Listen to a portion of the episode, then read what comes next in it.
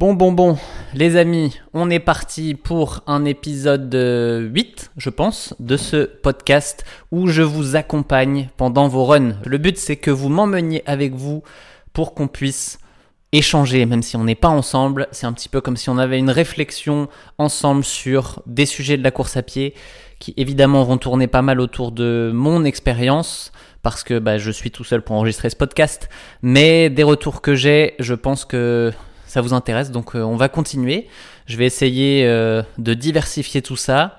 Euh, je vous en reparle un petit peu en fin d'épisode parce que j'ai des idées pour, pour continuer d'améliorer le concept. Là, on est toujours dans une phase de test. Hein. c'est nouveau d'être tout seul face à, face à un micro comme ça. Et je vais essayer d'améliorer ça au fur et à mesure pour que bah, ça vous accompagne de plus en plus dans vos runs, que vous reveniez avec des idées soit neuves, soit euh, des concepts qui existent déjà mais que vous ayez peut-être euh, vu un peu plus en détail. Et voilà, aujourd'hui, le but, ça va être de parler de 10 km. Pas que, vous allez voir quand je vais faire le sommaire, mais euh, j'ai un 10 km qui arrive dans, bah, dans 3 semaines. On est le 27 février à l'heure où j'enregistre ce podcast et je cours le 10 km de Lille le 16 ou le 17 mars. Et bah, la semaine dernière, je me suis rendu compte que ça faisait que c'était dans un mois et que j'étais pas du tout prêt. Euh, surtout mentalement, je pense à courir un 10 km. Et physiquement, bah, je me suis surtout dit qu'il allait falloir se bouger le cul parce que les semaines depuis janvier, elles n'ont pas toutes été euh, euh, parfaites, on va dire. Donc là, il était temps de remettre un peu d'ordre dans mon entraînement. On va passer là-dessus. Vous allez voir que les deux dernières semaines, et en fait surtout la dernière semaine, elle s'est très bien passée. Je vous dis pas que je suis confiant pour ce 10 km parce que je sais pas vous, mais moi je ne suis jamais confiant pour un 10 km. C'est une distance que je trouve extrêmement difficile. C'est celle que j'aime le moins, je pense, de toutes les distances euh, de course. Euh, mais on va essayer de réparer ça et peut-être que dans un mois, je vous dirai que j'ai adoré ce 10 km. En tout cas, c'est ce que j'espère. J'espère me réconcilier avec la distance et en tout cas, bah, je suis, euh, je suis chaud patate. Euh, j'ai envie d'y aller. Je suis, en fait, quand je dis je suis chaud patate, je lisais mes notes, mais non. Je disais que l'année dernière, euh, au final, quand, quand j'ai voulu faire ce 10 km de Valence en janvier, j'avais envie de réussir comme jamais. J'avais fait des entraînements où je m'étais donné. Ils n'avaient pas tous réussi, mais je m'étais donné à fond. Et le jour J, bah, course de merde. Donc là où je suis pas vraiment préparé, enfin, pas comme je l'entends en tout cas, bah peut-être qu'au final, pas chaud patate du tout égale euh, bonne course. Hein. On verra. Dans tous les cas, bientôt le printemps. Je trouve que bon, bientôt le printemps, vu les, la pluie qu'on a pris les deux trois derniers jours, euh, ce, ce, cette phrase n'est plus aussi valable que quand je l'ai posée sur le papier. Mais les jours rallongent euh, et ça, ça fait plaisir dans l'entraînement. Je sais pas vous, mais moi, voir le jour ça aide énormément. Je cours beaucoup le midi, mais quand je cours le matin, je commence à revoir euh, le soleil se lever, ce qui n'était plus le cas ces derniers mois. Et ça, ça change tout de voir le petit lever de soleil quand tu cours le matin ou le coucher de soleil le soir si euh, vous en avez euh, la chance.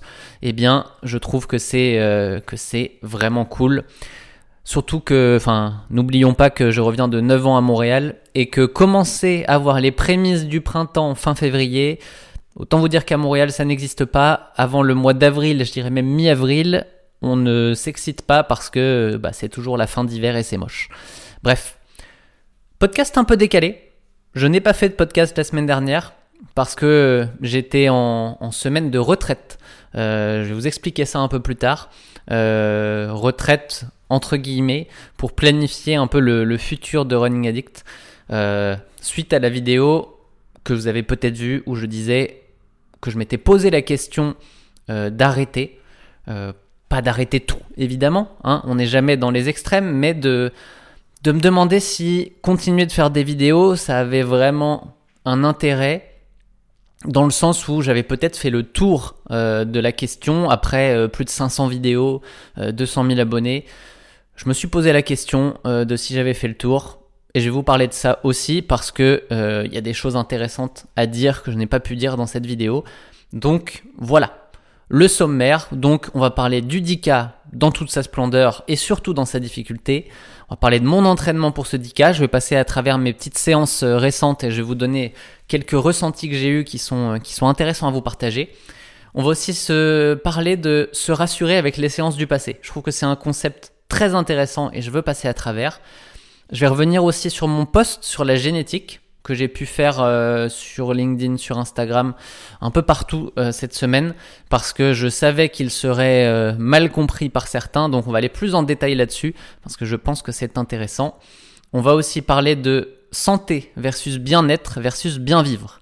Je ne vous en dis pas plus, je vous en parle tout à l'heure, et on va revenir justement sur cette semaine de récup de travail pas une semaine de récup d'entraînement, une semaine de récup de travail et comment je conçois ça et comment j'espère pouvoir le refaire dans le futur parce que je pense que c'est productif. Voilà. Avant ça, le petit sponsor du podcast, eh bien c'est toujours Campus Coach, la plateforme qui te fait vivre une expérience personnalisée. On adapte l'entraînement pour chaque coureur. Campus, c'est pas juste des plans d'entraînement, c'est ton coach, celui qui t'explique, qui te conseille, qui te rassure et surtout bah, qui va adapter l'entraînement à ton profil car on est tous différents et on a besoin d'un entraînement différent en fonction de nos spécificités. Ça marche que tu sois débutant ou marathonien confirmé. Et si tu veux l'essayer, eh bien, les plans 12 semaines sont gratuits sur campus. Le plan débutant aussi, s'il y a des débutants qui passent par là. Et pour tous ceux qui veulent essayer le premium, eh bien, le code Running Addict, tout collé, vous offre un mois gratuit en premium. Voilà on passe sur le 10 km, mais avant ça, je reviens à la tradition du début du podcast. Petite gorgée de café. Petit café d'Indonésie aujourd'hui. Pour les amateurs, voilà, je pense que peu sont intéressés par ça, mais j'aime beaucoup le café. Euh, mais je diverge. Profil de marathonien égale diesel. Voilà ce que je me suis noté. Quand on est un marathonien, eh bien, généralement, le 10 km est une distance difficile. Je ne déroge pas à la règle. J'ai du mal à courir un 10 km parce qu'au final, c'est devenu une distance qui est courte. À une époque, je trouvais ça long, le 10 km, quand je faisais du 800 mètres, du 1500 mètres, du cross court, où ça allait jusqu'à 4 km, eh bien, je trouvais le 10 km long. Aujourd'hui, j'ai l'impression d'avoir du mal à me mettre dedans, euh, que mon moteur prend du temps à chauffer et euh, bah, c'est un peu euh, la, la, comparaison au diesel, elle vient de là, c'est que les marathoniens, ça met du temps à chauffer, ça prend le temps, mais par contre une fois que c'est lancé, ça peut courir longtemps sur un bon rythme. Et eh bien c'est ce que je suis devenu. Et sur le 10 km, eh bien ça ne suffit pas. On peut pallier à ça avec un bon échauffement et euh, un bon échauffement des gammes, suffisamment d'accélération, bref un échauffement qui va être plus long que pour un coureur de cours. Euh, pour un marathonien, on peut essayer de, il faut vraiment se taper dedans un petit peu avant le 10 km pour euh, pour être suffisamment chaud et pas avoir du mal sur le premier intervalle. Bref, comme sur vos séances de fractionné, vous avez l'habitude. le 10 km, bah c'est marrant parce que on dit souvent que le marathon, c'est l'épreuve la plus difficile euh, à maîtriser et que euh, bah, beaucoup de gens vont craquer pendant la course. C'est vrai, mais je trouve qu'avec l'expérience, eh bien, le marathon est une distance que j'ai pu apprivoiser dans le passé et où, au final, on arrive beaucoup plus à contrôler euh, les différents aspects quand on, quand on s'est habitué à cette distance. C'est pas au bout de 2-3 marathons, je parle d'au bout de 5, 6, 7, 8 pour moi aujourd'hui. Ça devient une distance qui est quand même beaucoup plus euh, en contrôle parce que l'allure en fait elle est facile sur un marathon. On est sur une allure où en fait même si on courait 10 secondes plus vite, 10 secondes plus lent, ben on est toujours dans la facilité euh, sur le début de course donc c'est moins précis que le 10 km, où là, il faut vraiment être euh, précis à la seconde près, parce que si on court une seconde plus vite au kilomètre, bah, ça peut suffire à nous faire, à, nous faire passer dans la zone rouge, bah, je dirais ultra rouge, parce que dans tous les cas, le 10 km, ça se court dans la zone rouge, mais euh, si on passe dans la zone au-dessus, là, boum, il n'y a plus personne. Comme dans mon petit reel sur le, sur le ravitaillement que je vous ai posté ce week-end, boum, le mur. Le mur existe aussi sur 10 km. Euh, et pour moi, ben avec l'expérience, je trouve que le 10 km, j'arrive toujours à les rater, alors que le marathon, j'arrive à avoir, euh, disons, plus de maîtrise. Euh, dans tous les cas, euh, c'est une course de seuillard, le 10 km. une course de seuillard plus plus même. Parce que à quelle allure on court un 10 km bah, en fonction de votre niveau, dans tous les cas, à part pour les débutants sur la distance, on va se retrouver à une allure de seuil ou juste au-dessus. Donc si vous courez votre 10 km entre 50 et 60 minutes, grosso modo, vous allez courir au seuil tout le long. Et on sait à quel point euh, le seuil, c'est pas facile à tenir euh, sur des longues séances. Là, quand, euh, quand vous êtes sur une fin de plan d'entraînement campus, vous avez un 4 x 10 minutes, voire le, le 3 x 15 minutes au seuil que tout le monde n'a pas dans son plan parce que c'est une séance vraiment dure. Eh bien, 3 x 15 minutes, ça fait que 45 minutes et c'est déjà dur. Donc, si on vous demande de courir 10K entre 50 et 60 minutes à cette allure, eh bah, on se rend compte à quel point c'est difficile.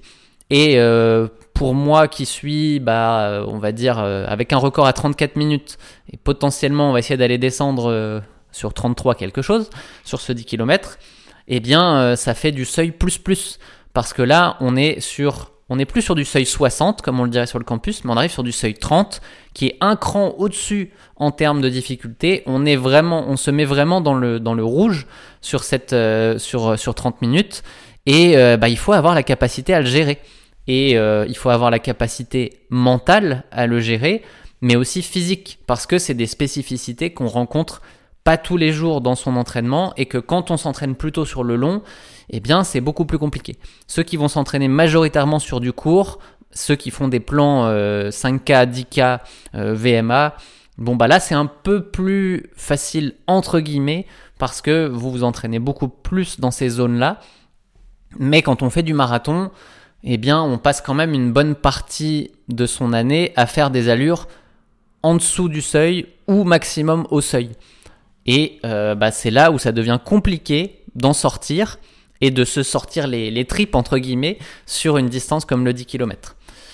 Après, c'est pas impossible. Hein. Ce que je vous dis, juste, c'est mon expérience où euh, bah, j'ai réussi mes 4 derniers marathons, alors que sur mes 4 derniers 10 km, euh, bah, il y en a un seul qui a été réussi qui était euh, bizarrement celui que j'avais couru en mai 2020, euh, tout seul, sur mon parking, pendant la, pendant la, pandémie au final. Donc euh, j'avais réussi à faire 34, je sais plus, 34-10 je crois, à 3,25, 3,26 de moyenne, tout seul. Et depuis, bah, j'ai juste réussi à l'améliorer de, de 10 secondes à Valence l'année dernière, donc en, en trois ans au final.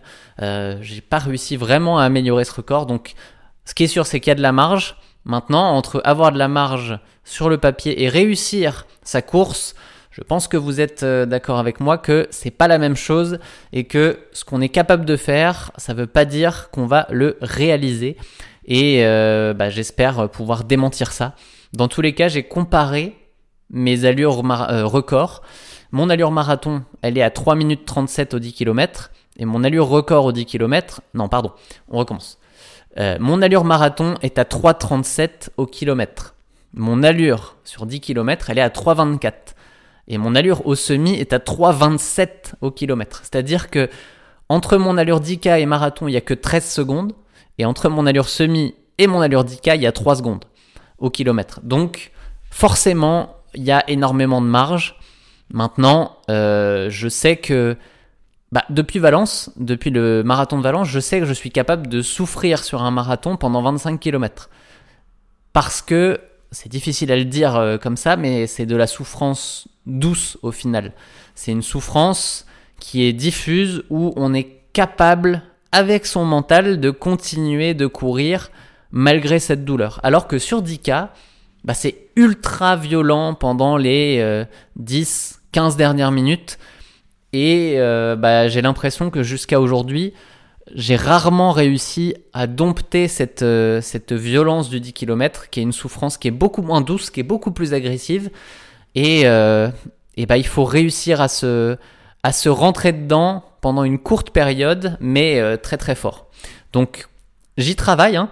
Je, je commence à m'y préparer mentalement et à l'entraînement aussi. Donc ce 10K, c'est pas mon objectif de l'année, hein, donc euh, je, ne fais pas une préparation hyper spécifique pour ça. D'ailleurs, euh, petite parenthèse, mais j'ai commencé à envisager, enfin à, mettre en place des choses pour plutôt pour la maxi race, donc le trail que je vais faire fin mai. Je pense c'est le dernier week-end de mai, donc dans trois mois maintenant. Donc j'ai commencé à remettre un peu de dénivelé dans mes sorties longues. Au final, euh, au Havre, on a quand même un petit 90 mètres de dénivelé euh, qui se trouve assez facilement en 1 euh, km, entre 1 km et 1 km 5. Donc on a de quoi faire des petites, des petites côtelettes bien sympathiques dans ces sorties longues. Et, je vais à la salle toujours 3, 2 à 3 fois par semaine. Je vais pas vous mentir, j'y ai été 3 fois la semaine dernière. On va pas arrondir ça non plus, sachant qu'en plus, il y a deux séances de bas du corps, mais une du haut du corps là-dedans. On pourrait y revenir. Je vous avais dit que je parlerais de renfort à un moment ou à un autre. Je n'ai pas encore fait, mais c'est toujours dans les plans, je vous rassure. Si on revient sur euh, bah, l'entraînement plutôt typé 10 euh, km, eh bien, j'ai eu des belles séances, on va dire. Depuis la dernière fois qu'on s'est parlé, euh, j'avais eu quelques petites, j'avais eu quelques petites séances à Amsterdam. ensuite, j'avais eu l'event chez Nike où j'ai peu couru parce que bah, fatigue plus beaucoup d'activités là-bas. Mais en rentrant à la maison, déjà j'avais une séance où je me suis dit, ok, j'ai l'impression que ça repart dans le bon sens et qu'on va être capable de, de, faire quelque chose de pas si mal sur le 10K si on se on s'endort pas en route. Euh, j'avais un 6 fois 5 minutes, oui, pardon, un 6 fois 5 minutes que je devais courir euh, sans, sans, allure précise. C'était vraiment euh, à la sensation en mode de fartlek. Et je me suis retrouvé facilement, on va dire, entre, entre 3,25 et 3,30. Donc sans avoir à, à, forcer plus que ça. ce qui est une bonne nouvelle parce que je, me souviens de certaines séances, enfin le 6 fois 5 minutes, littéralement, c'est une séance qui a toujours eu du mal à passer pour moi. Et euh, souvent, j'ai eu du mal à les finir ces séances-là, parce que c'est pas des séances que tu passes quand tu es en, méga forme, c'est en début de cycle. Et euh, bah, j'ai tendance à être meilleur en fin de cycle, malgré que les séances soient beaucoup plus difficiles.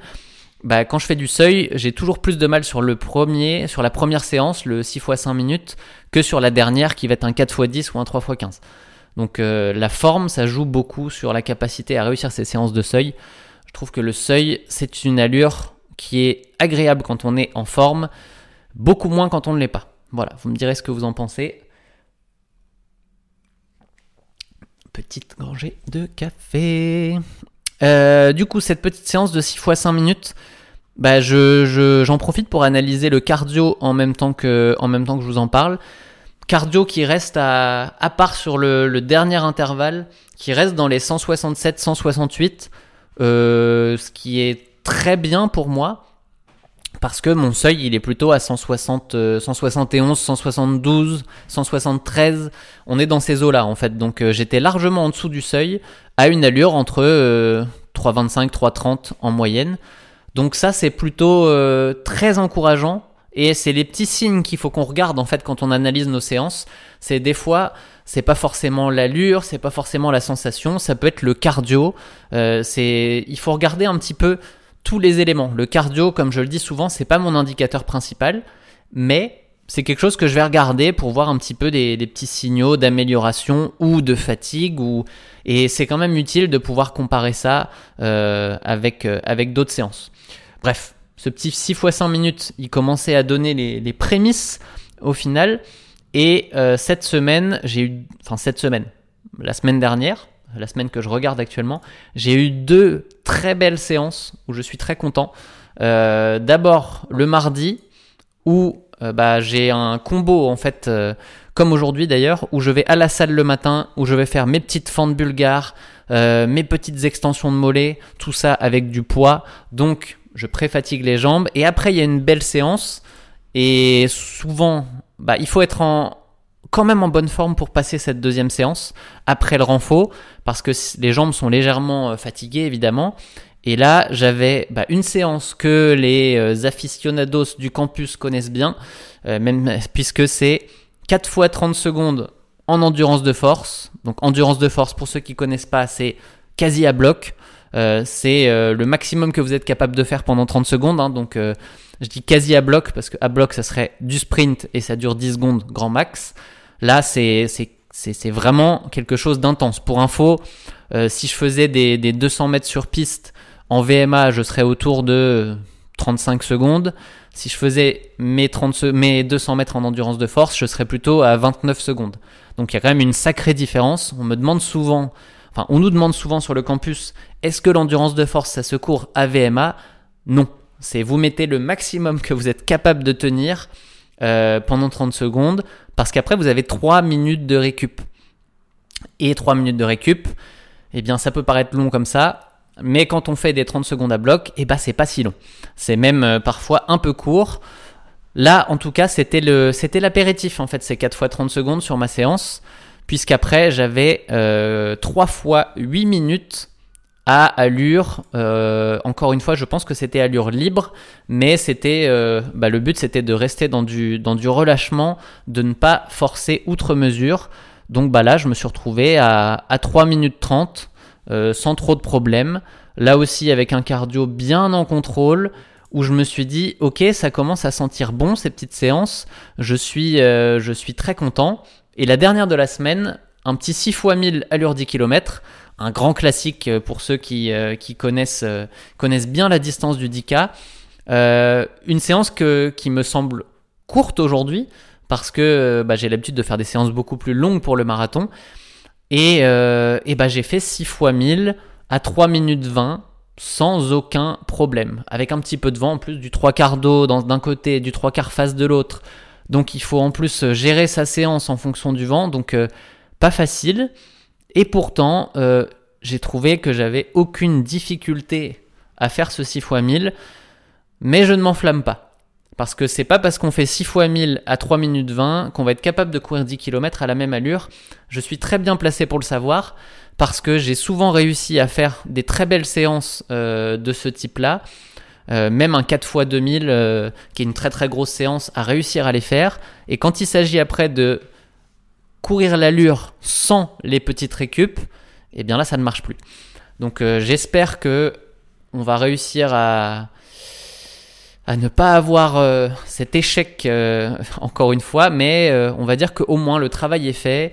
Il y a des belles petites séances qui ont été faites et je pense qu'en réalité, ce 6 x 1000, j'aurais pu en faire 8, voire en faire 10 à la même allure sans, sans trop de problèmes. Je dis pas que ça aurait été dans la simplicité absolue, mais je pense que je l'aurais tenu cette séance. Donc, donc voilà, je, vous verrez, maintenant vous savez tout. Je vous ai tout dit sur mon, sur mon entraînement, sur mes, les choses que je pense être positives, les doutes qu'il peut y avoir. Et euh, bah, j'espère que je reviendrai dans euh, trois semaines avec un épisode sur le 10K où je vous dirai que ça s'est super bien passé. On croise les doigts. Et d'ailleurs, on est mardi, alors euh, où j'enregistre ce podcast. Je reviens de la salle à nouveau et j'ai euh, encore une petite séance avec endurance de force plus des blocs d'allure. Donc euh, bah, j'espère que je vais continuer euh, sur cette bonne voie de séances réussies. Ça fait du bien aussi de réussir des séances après le mois de, après le mois de janvier et début février qui avait été compliqué. Comme je le dis souvent, quand ça va pas, il faut faire le dos rond et ça revient toujours. La, vie est une sinusoïde. Parfois on est dans les hauts, parfois on est dans les bas, mais il faut se donner et ne pas lâcher quand on est dans les bas et il faut profiter quand on est dans les hauts. Et il faut pas en donner plus non plus. Il faut pas, c'est pas parce que j'étais capable de courir plus vite que euh, que 3,20 sur mes 6 x 1000 qu'il fallait le faire parce que le but c'est de faire une séance à allure 10K et pas autre chose. Voilà. Maintenant, j'ai une petite méthode à vous donner pour, euh, bah vous rassurer. Je l'ai fait en fait euh, pour préparer ce podcast. Je, suis allé regarder mes séances d'il y a six mois, d'il y a un an, d'il y a deux ans, et en fait, je me suis auto rassuré avec les séances du passé, parce que euh, ce que je veux dire par là, c'est qu'on a tendance à oublier où on en était il y a six mois, il y a un an.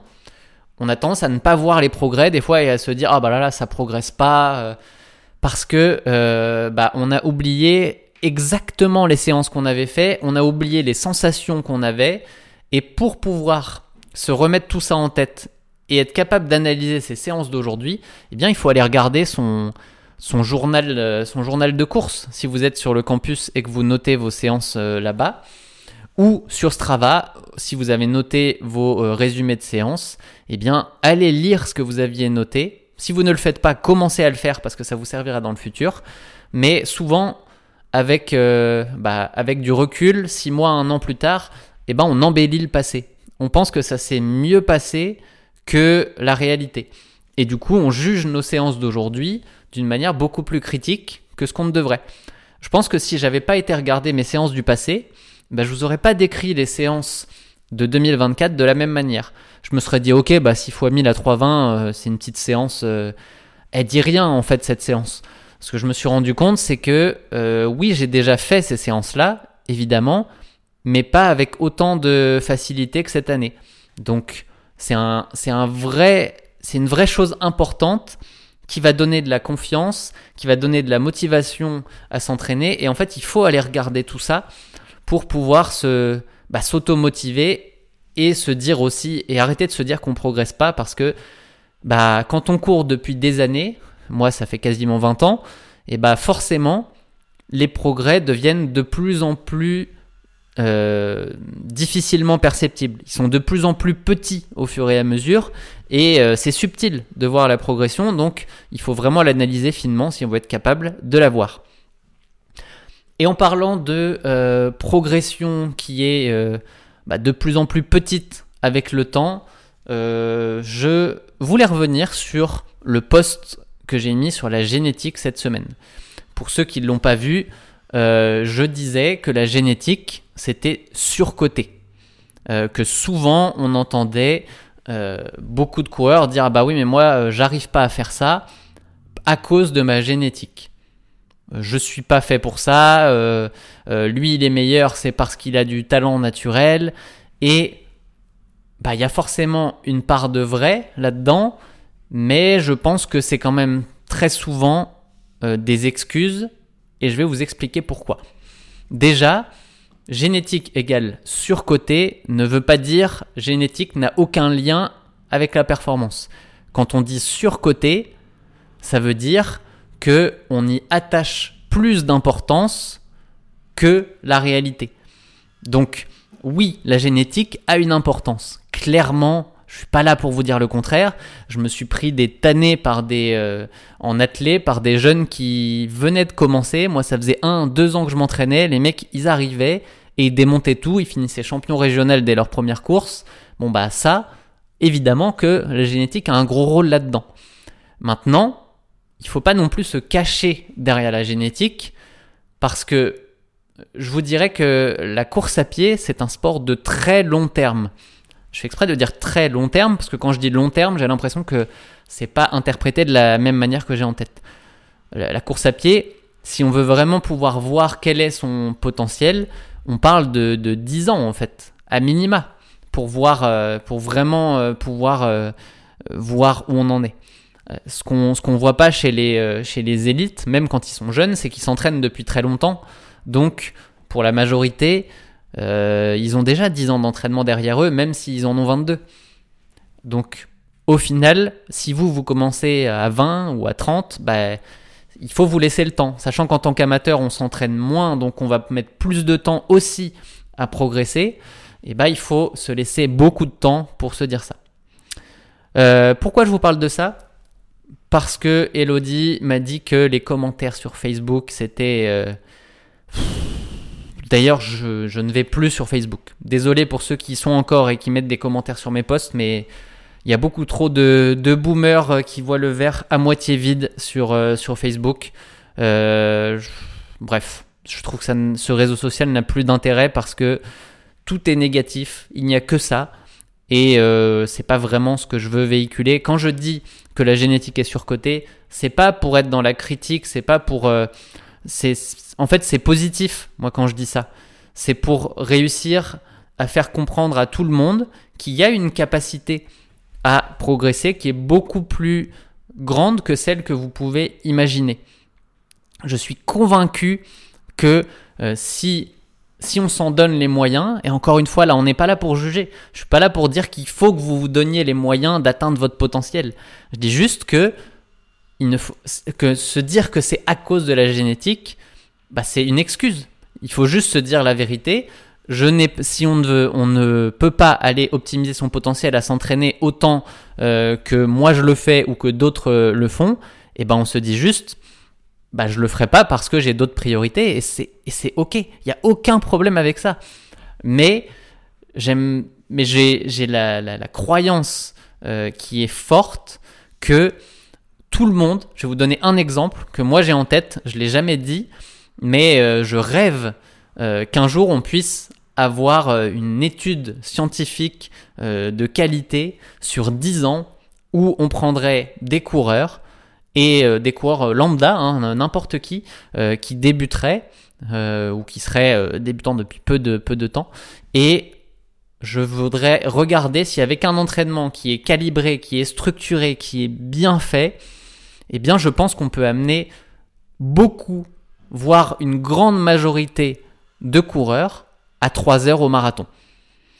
Ça peut vous sembler fou, ça peut vous sembler totalement inaccessible. 3 heures au marathon pour les hommes, 3h15 environ pour les femmes, si on se base entre, sur l'écart euh, avec le record du monde. Donc oui, ça peut paraître totalement fou dit comme ça, mais je pense qu'avec 10 ans d'entraînement structuré et euh, où les choses sont bien faites pour y arriver, ça marcherait. Pas pour tout le monde, encore une fois, je ne dis pas que la génétique n'a aucun euh, rôle. Il y, a des, il y a des personnes qui vont démarrer à 1h15 au 10 km et qui vont galérer à faire euh, euh, moins d'une heure, voire et même aller peut-être que 50 minutes et leur plafond de verre. Donc là, évidemment, on les emmènera pas à 3 heures au marathon. La, la, génétique, en fait, elle a des extrêmes des deux côtés. les extrêmes élites, bah, un Kipchoge qui court euh, moins de 3 minutes au kilomètre sur un marathon, bah, ça reste qu'il a une génétique qui est favorable pour le faire. On va pas se le cacher. L'inverse est donc vrai aussi. Il y a des gens qui ont une génétique défavorable à la performance et qui vont avoir beaucoup de mal à performer en course à pied. Mais, bah, comme toujours, euh, la répartition, elle est sur une, une, cloche, une courbe de Gauss, et euh, la grande majorité, on va être au milieu. Et quand on est au milieu, moi je suis convaincu que 3 heures au marathon, ça peut être accessible à la majeure partie des gens qui sont au milieu de cette courbe.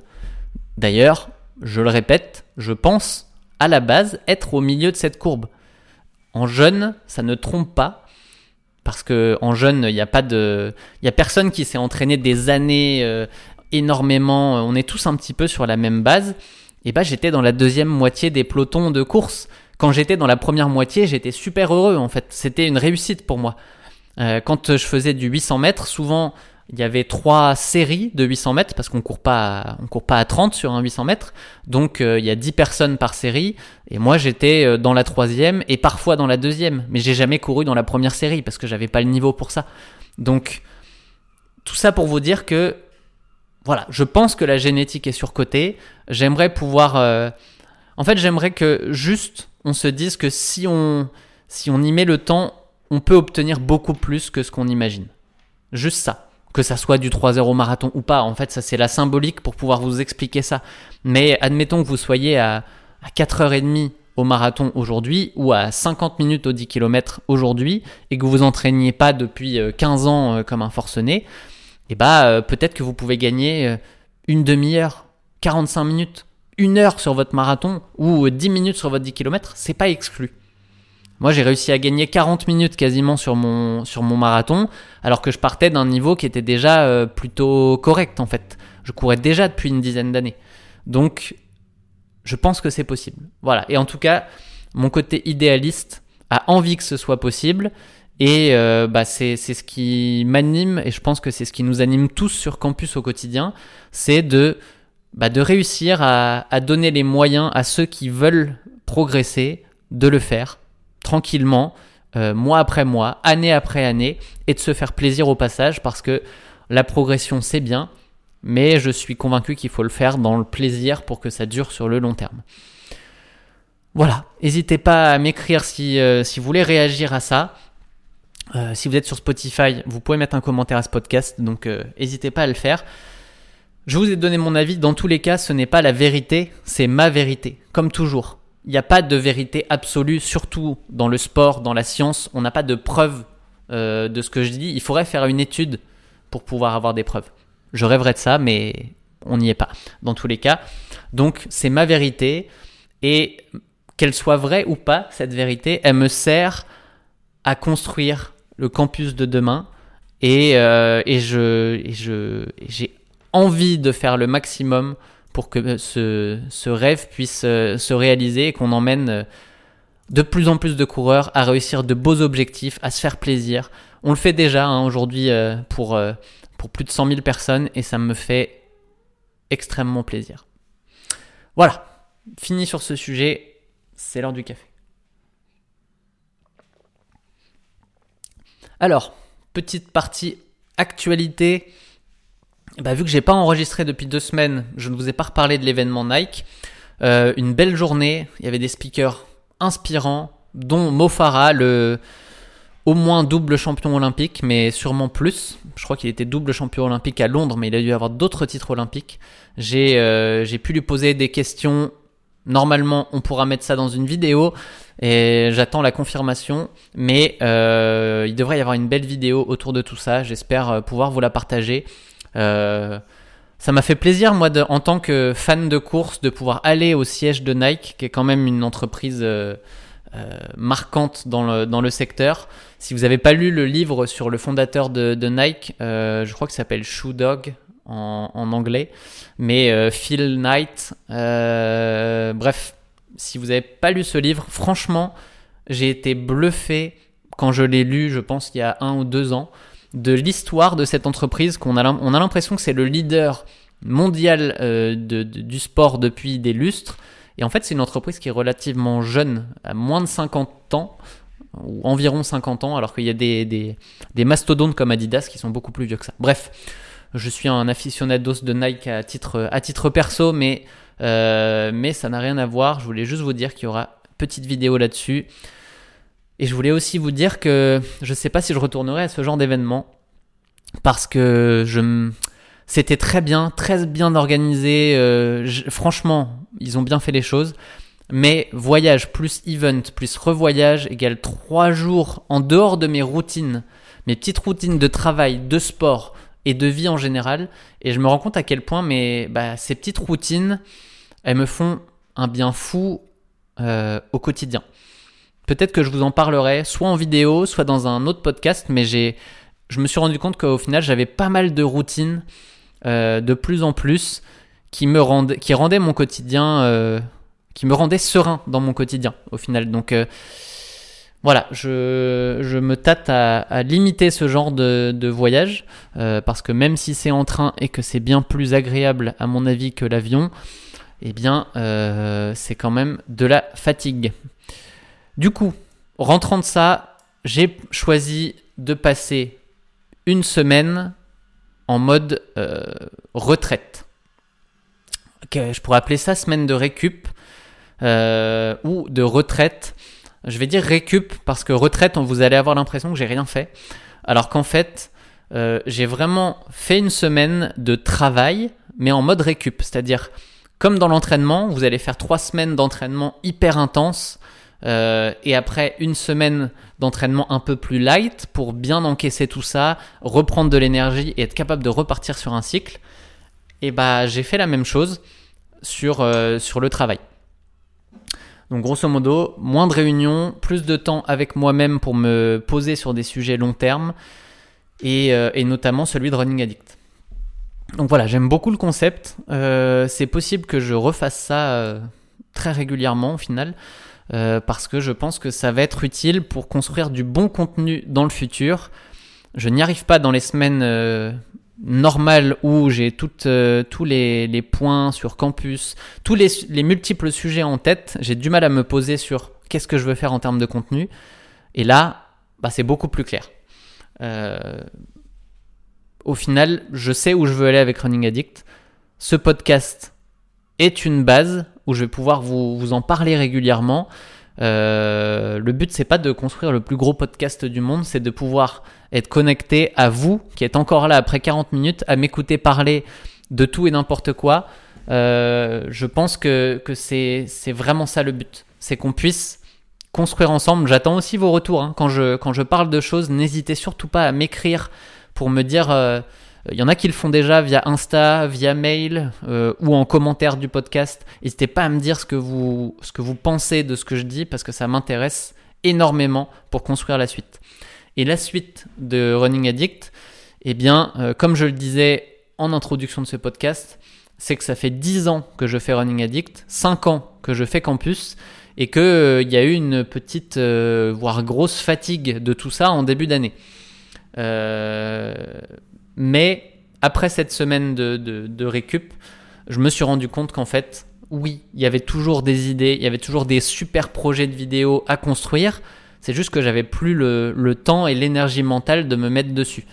Donc là, je suis en mode reconstruction, construire une équipe, euh, qui va me permettre de me concentrer sur la réflexion et euh, l'acting, entre guillemets, dans mes vidéos, d'être l'acteur principal.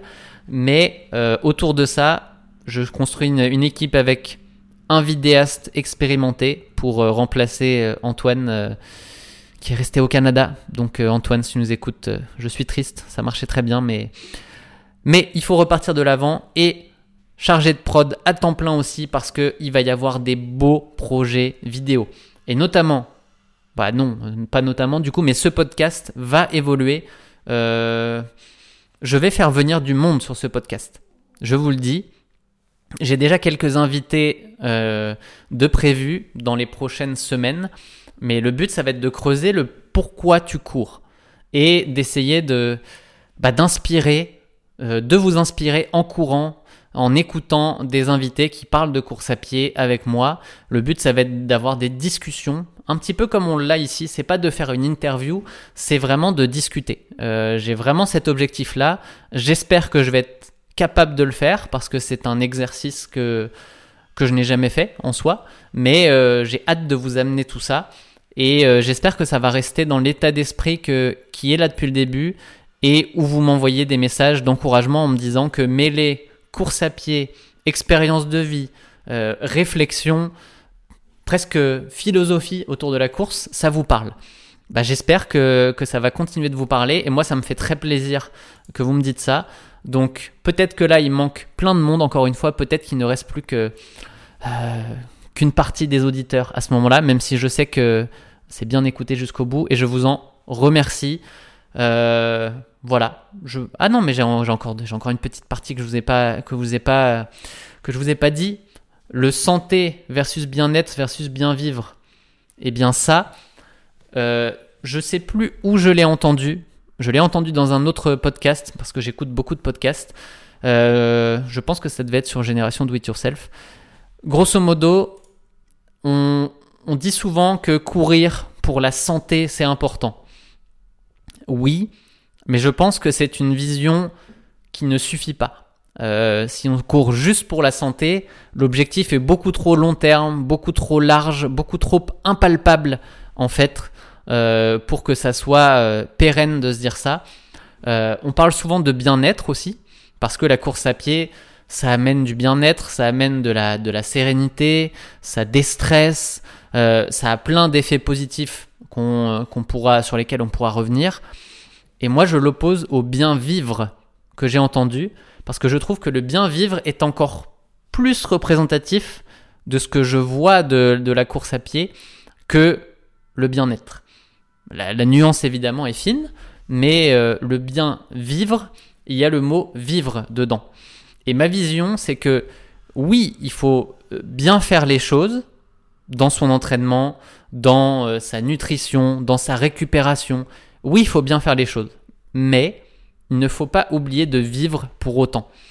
Euh, il faut être sérieux dans le quotidien et profiter dans les moments où il faut profiter. C'est toujours la règle du 80-20.